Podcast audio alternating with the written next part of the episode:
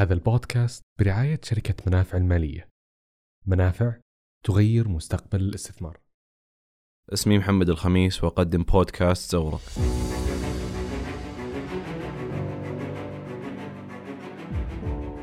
لطالما كنت شغوفا منذ صغري للإجابة عن الأسئلة الكبرى كيف تؤثر الجغرافيا في حياة الإنسان؟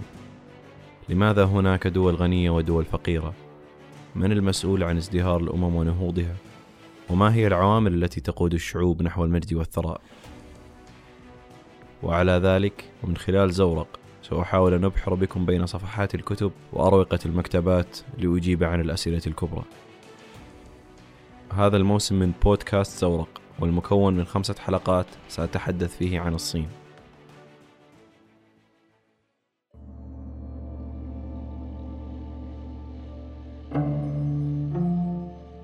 هذه الحلقة سنتحدث عن القطاع المالي.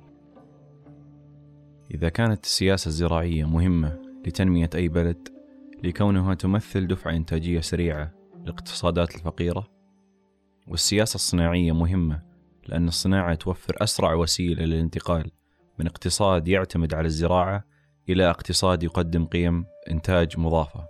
فإن السياسة المالية هي العامل الرئيسي المحرك لهذين القطاعين. وذلك لكون القطاع المالي هو القادر على تسخير موارد الدولة المحدودة لتحقيق أهداف الدولة التنموية حيث أنه دون اتخاذ الدولة لسياسات مالية تنموية تنظم هذا القطاع بشكل مباشر البنوك راح تفضل القيام بتقديم القروض الاستهلاكية اللي تحقق أرباح أعلى على المدى القصير. هذا بدال من قروض تخدم القطاع الصناعي وقروض تخدم القطاع الزراعي اللي تؤدي إلى تحقيق أرباح طويلة المدى فيما بعد. وهذا اللي حصل في تايلاند إندونيسيا والفلبين. فبنوكها على سبيل المثال عندها أعلى مؤشرات الربحية وعوائد على الاستثمار لكن دون أي فعالية تصب فيما يخدم مصلحة القطاع الزراعي والصناعي. بل أن نفس هذه بنوك هذه الدول اللي تحقق أعلى عائد على رأس المال هي أقل البنوك استثمارا في البنية التحتية التقنية. في دول شمال شرق آسيا. أدرك صناع القرارات والسياسات المالية الحاجة لدعم الزراعة المنزلية أو زراعة الأفنية الخلفية اللي تكلمنا عنها في الحلقة الثانية واللي تعطي أعلى عائد على الهكتار الواحد بدلا من أعلى عائد على رأس المال. كما أدركت أهمية التركيز على العوائد الاقتصادية بعيدة المدى بدلا من العوائد المالية قصيرة المدى. أو بمعنى آخر عدم التفكير بأعلى عائد على رأس المال بمعزل عن الآثار التنموية والاقتصادية. كان لهذه السياسات دور في رفع معدل الادخار بين المواطنين وهذا خلق فرق إيجابي بين معدل الادخار ومعدل الاستهلاك. وهذا الأمر سمح للحكومة باستثمار تلك الأموال فيما يخدم أهداف الدولة التنموية. فعلى سبيل المثال أحد المشاكل اللي في البنوك أن أنت الآن إذا ودعت وديعة وقعدت في البنك غير لما تاخذ هذه الفلوس وتروح تستورد فيها سلع كمالية وتستهلكها. الفلوس الموجودة في البنك تقدر الحكومة تاخذها لأنها مودائع موجودة مقابلها وتستثمر في البنية التحتية وتقترض من البنوك المحلية وتستثمر في البنية التحتية والشركات تقدر تقترض من البنوك وتستثمر في المصانع. بينما لو معظم الإيرادات مثلا النفطية اللي تجي الحكومة السعودية ذهبت إلى استهلاك خارج المملكة دون ادخار في البنوك السعودية معظم المدخرات أو راح تتسرب من الاقتصاد ومعظم الأموال راح تتسرب من الاقتصاد. فعلى سبيل المثال هذه أكبر مشكلة واجهت مصر أن دائما أن معدل الادخار كان أقل من معدل الاستثمار أو الاستهلاك. فهذا يخلق فرق. هذا الفرق تضطر الدولة أنها تقترض من الخارج عشان تسده. وهذا يراكم الديون فيما بعد ويصعب من عملية أن الدولة تقدر تستثمر في البنية التحتية وتقدر تستثمر في القطاع الصناعي أو الزراعي أو الشركات. ولو تكن السياسات المالية التنموية اللي تصب في دعم القطاع الصناعي مقصورة على دول شمال شرق آسيا بل سبقتهم في ذلك دول صناعية كبرى أهمها أمريكا وألمانيا. فعلى سبيل المثال في العام 1870 تم في ألمانيا تسخير البنوك الاستثمارية لخدمة القطاع الصناعي وذلك من خلال عدم تمويل الشركات اللي يثبت تورطها في اتحاد احتكاري للمنتجين بالإضافة إلى تركز الأموال في الشركات اللي تصدر للخارج. أما في أمريكا فركزت السياسات المالية في مطلع القرن العشرين على الحمائية وتمويل السكك الحديدية. هذا بالإضافة إلى أن أباطرة المال مثل جي بي مورغان ركزوا على الاستثمار في الشركات الصناعية وكان من أبرزها استثمار جي بي مورغان في شركة جنرال إلكتريك اللي أسسها توماس أديسون وما زالت شركة قائمة إلى اليوم. فتركيز الأموال على المشاريع الصناعية والزراعية مو بشيء طارئ على العالم بل هو قديم. بدأت ألمانيا وقبلها بريطانيا وأمريكا والآن الصين ودول شمال شرق آسيا مثل اليابان وكوريا الجنوبية. أما مثال قديم أيضا أخطأ في تمويل السياسات الخاطئة فكان في أسبانيا. بسبب عدم توجيه الدولة للقطاع المالي لخدمة أهداف الدولة التنموية في أسبانيا ركزت البنوك بشكل كبير على الاكتفاء بتمويل سكك الحديد وعدم تمويل المصانع. وهذا أدى فيما بعد إلى تمويل البنوك الإسبانية لآلاف الكيلومترات من السكك الحديدية واللي كان معظم أجزائها يستورد من الخارج وهذا أمر أدى إلى تأخر أسبانيا عن بقية دول أوروبا الغربية. رغم أن أسبانيا آه، كانت يعني هي اللي مولت اكتشاف وهي والبرتغال مولت اكتشاف كريستوفر كولومبوس إلى أمريكا عام 1492 وقت الاكتشاف واكتشفت كميات مهولة وأطنان من الذهب في أمريكا الجنوبية. وكانت اسبانيا هذاك الوقت تقريبا من أغنى دول العالم ولكن رغم ذلك لم تتمكن من اللحاق بمثيلاتها في دول أوروبا الغربية، صحيح إن أسبانيا تعتبر تقريبا 13 أكبر اقتصاد في العالم الا أنها ما زالت متراجعة من الناحيه الصناعيه عن الدول الغربية. في وقت سابق كان من الصعب على مؤسسات الدولة توجيه القطاع المالي لخدمة أهداف الدولة التنموية، وذلك نظرا لانخفاض فعالية الحكومة ومؤسساتها. ولكن التقنية أتاحت دور أكبر للحكومات في القرن العشرين وخصوصا في وقت ما بعد الحرب العالمية الثانية واتفاقية بريتون وود. وكيف الحكومة صار لها دور فاعل؟ في السابق كانت لما مثلا دولة تستعمر دولة يمكن حتى المواطنين في الدولة هذه ما يدرون أو لما تغزو دولة ما يدرون من الحاكم لهذه الدولة. فكان ما كان في أشكال فاعلة للسلطات في تلك الدول ولا كان في شيء اسمه دولة قطرية أي دولة تحدها الحدود وفيها أنظمة واضحة وسلطات فيها فاعلة. بل كانت معظمها دول ما تملك قدرة أو سلطة عالية عن نظامها البنكي ولا على مواطنينها ولا على كذا. ولكن بسبب التقنية وبسبب الجلوباليزيشن صار في فاعلية كبيرة في إحكام الدولة سيطرتها آه، على مفاصلها وعلى المواطنين وعلى أنظمتها وعلى تقنيتها. فهذا أتاح دور كبير تلعب الحكومات في النظام المالي. أما فيما يخص بريتون وود اتفاقية بريتون وود فبعد الحرب العالمية الثانية انهارت العملات في معظم العالم. وكانت أمريكا آه، بقيادة الحلفاء هي المنتصرة. فوضعوا نظام مالي جديد. آه، كان النظام المالي ينص على آه، إن الدولار يرتبط بالذهب وإن الدول السبعة الكبرى هذاك الوقت تربط عملاتها في الدولار. بالتالي إذا أنت تبغى تحول تاخذ ذهب لازم تحول الدولار بعدين تاخذ ذهب. ما تقدر تاخذ ذهب بشكل مباشر من عملتك. فهذا باختصار شرح نظام آه، بريتون وود اللي كان يطمح إلى إعادة إعمار أوروبا وكان يطمح إلى استقرار النظام المالي في العالم وانتهى عام 1970 لما أعلنت أمريكا فك ارتباطها بالذهب نهائيا. في نفس الوقت التقنية سهلت من التلاعب في القطاعات المالية من خلال دخول الأموال الباحثة عن الربح السريع أو الهوت ماني واللي بدورها قد تؤدي إلى تذبذب أسعار الصرف واهتزاز القطاع المالي. ولذلك في السعودية مثلا قد يقول بعض لماذا لا تسمح؟ مثلا هيئه سوق المال بدخول الأجانب بشكل مباشر. لماذا ليش توها تسمح الآن؟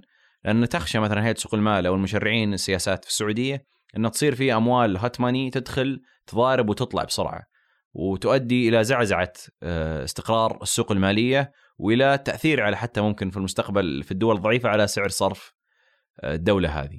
فبالتالي كان في نقاشات كبيرة وتمهيد لدخول مثلا الشركات الاجنب المستثمرين الأجانب للاستثمار آه، في سوق الأسهم السعودي وهذا ينطبق على معظم دول العالم خصوصا الدول النامية.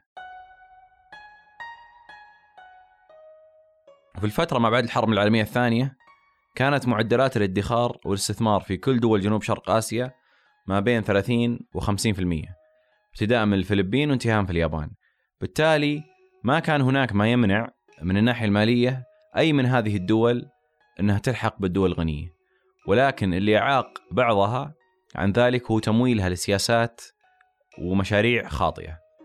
نسبة كبيرة من الاستثمارات أو الادخار آه، اللي كانت آه، تستخدم الحكومة لتمويل مشاريعها كانت تذهب لمشاريع استصلاح زراعي لم تنفذ وسياسات صناعية لم تركز على المنافسه والتصدير ومشاريع عقارية لا تخدم سياسات الدولة التنموية، فكثير من دول العالم تقول والله أنا أبغى أتجه لنموذج هونغ كونغ ودبي وهو نموذج غير مناسب بالنسبة لها لأنها تقوم مثلا على ال logistics و financial hub.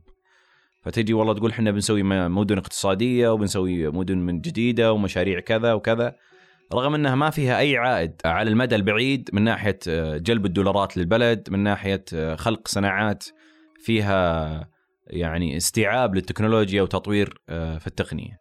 هذا بالإضافة إلى كون نموذج تحرير البنوك الكامل من الأنظمة اللي تحد من الهوت ماني وعدم الاهتمام بتوجيه رجال الأعمال إلى الصناعة والتي بدأت موجتها في الثمانينات وانتهى بها الأمر إلى أزمة النمور الآسيوية.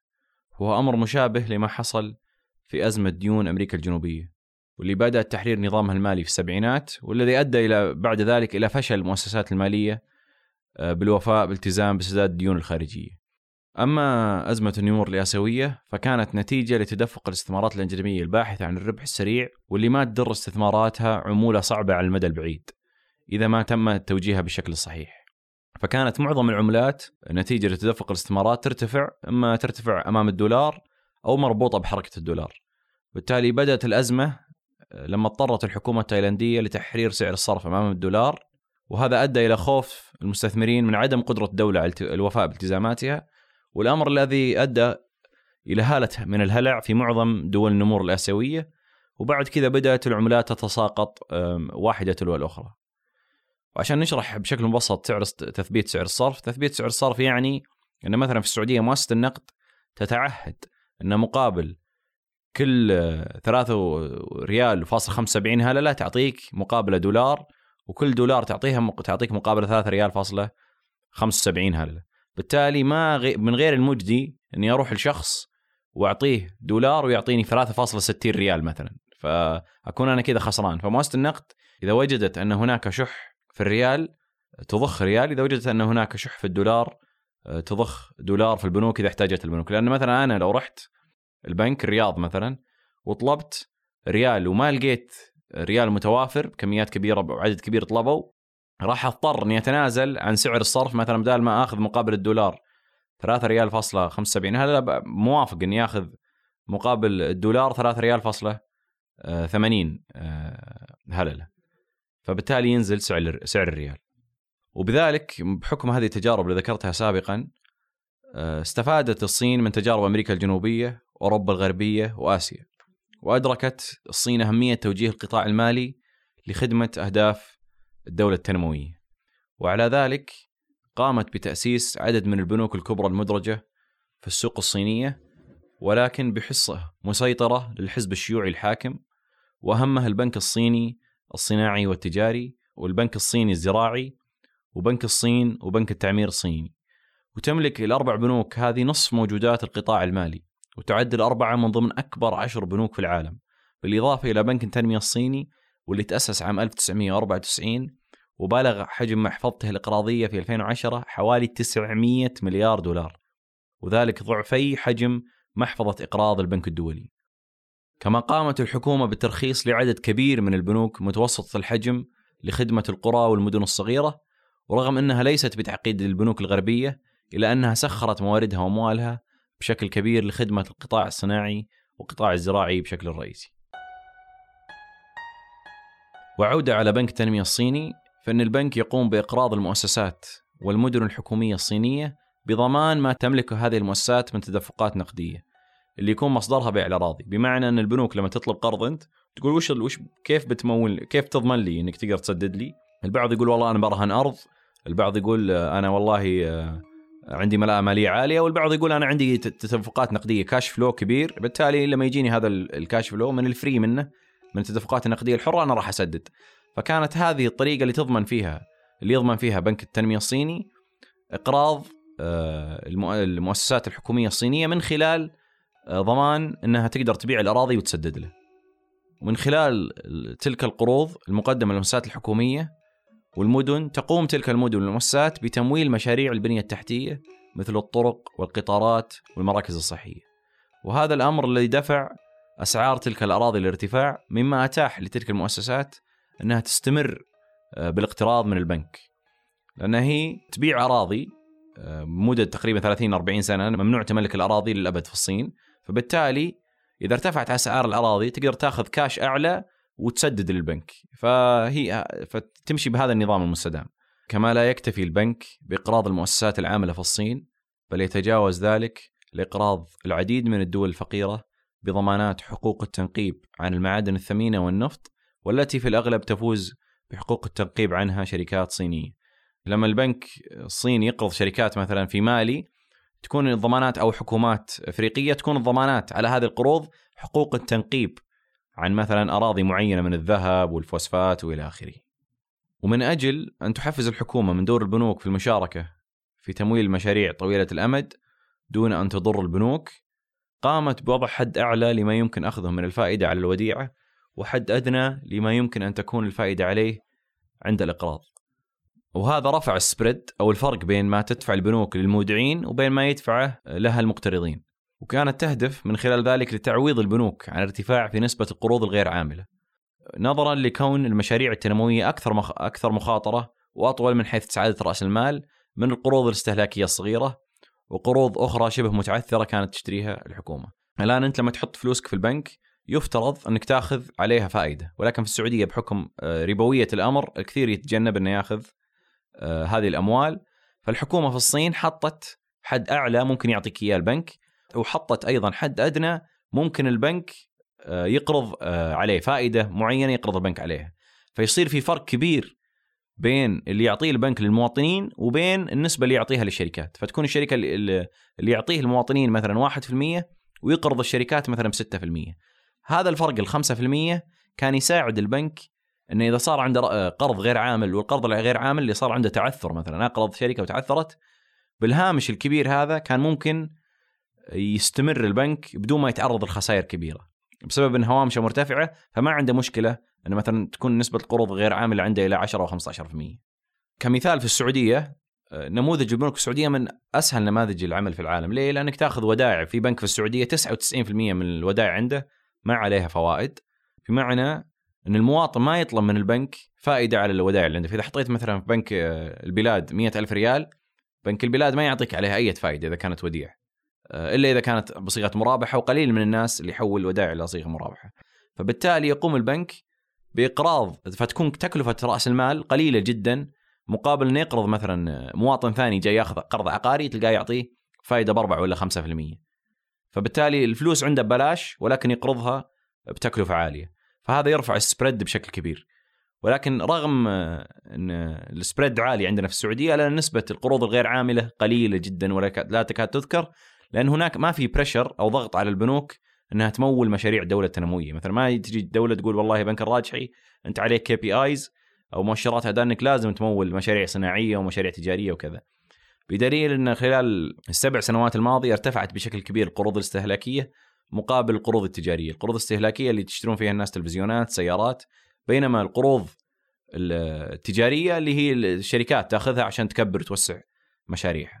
طبعا وجود مثل هذا الأمر في الصين إن السبريد يكون عالي ما تقدر تأخذ فائده كبيرة على الودائع حقتك يجعل سيجعل من الأموال تخرج آه، من البلاد لأنها تبحث عن فائده أعلى.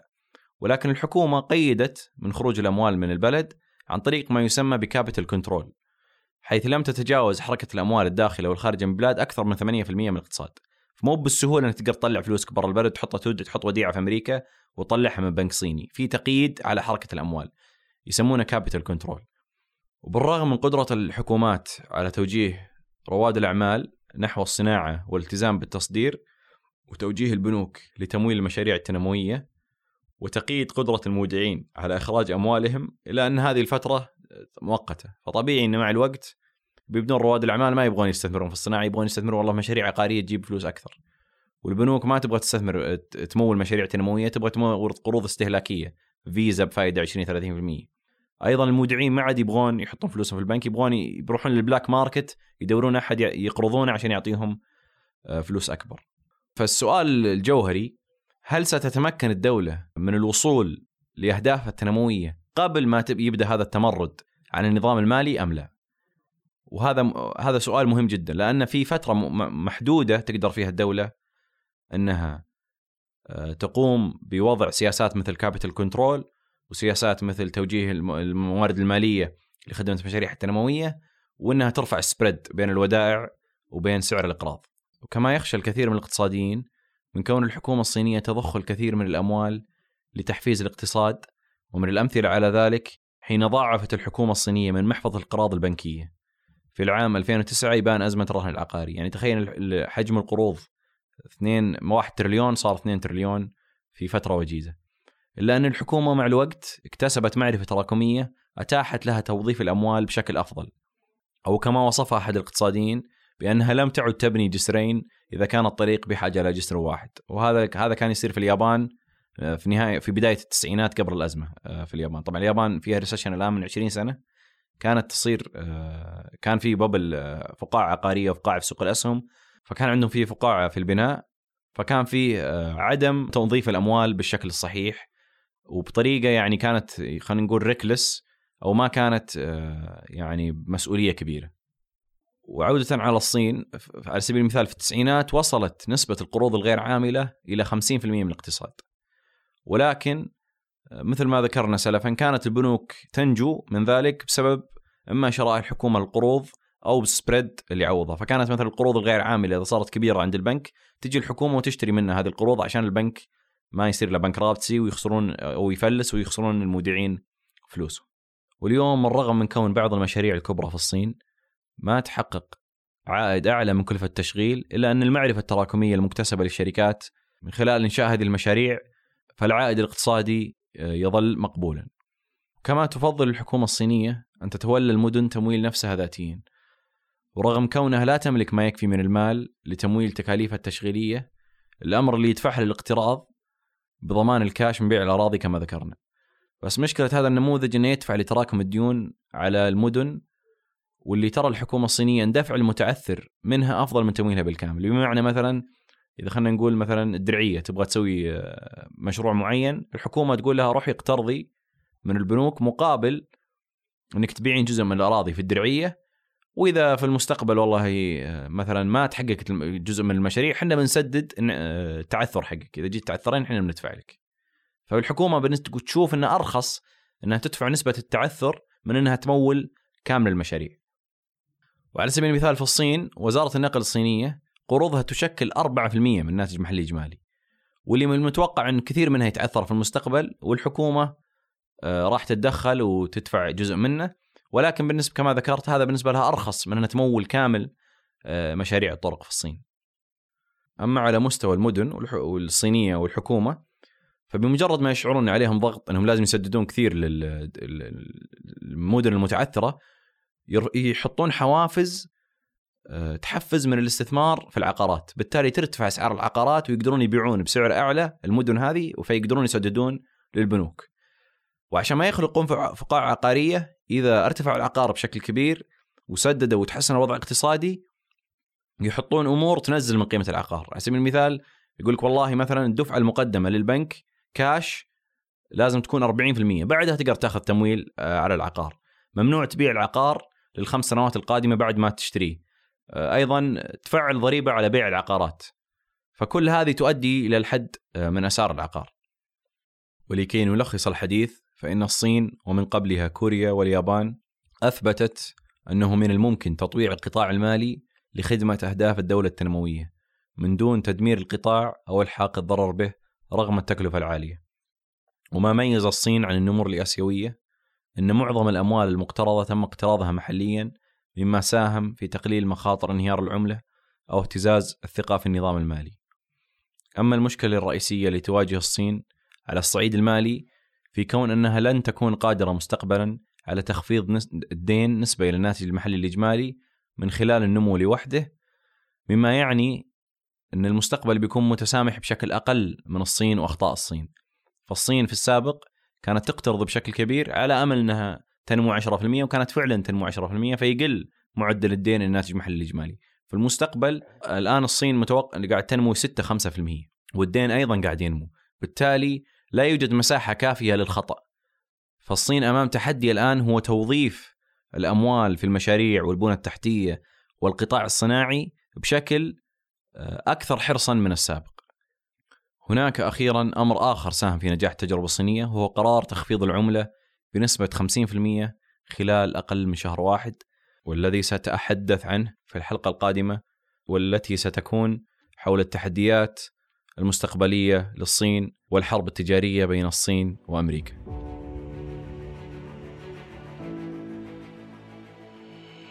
إذا أعجبتكم الحلقة شاركوها مع زملائكم وأحبائكم وجميع المصادر سيتم نشرها على حساب محمد الخميس في تويتر شكرا لكم على طيب الاستماع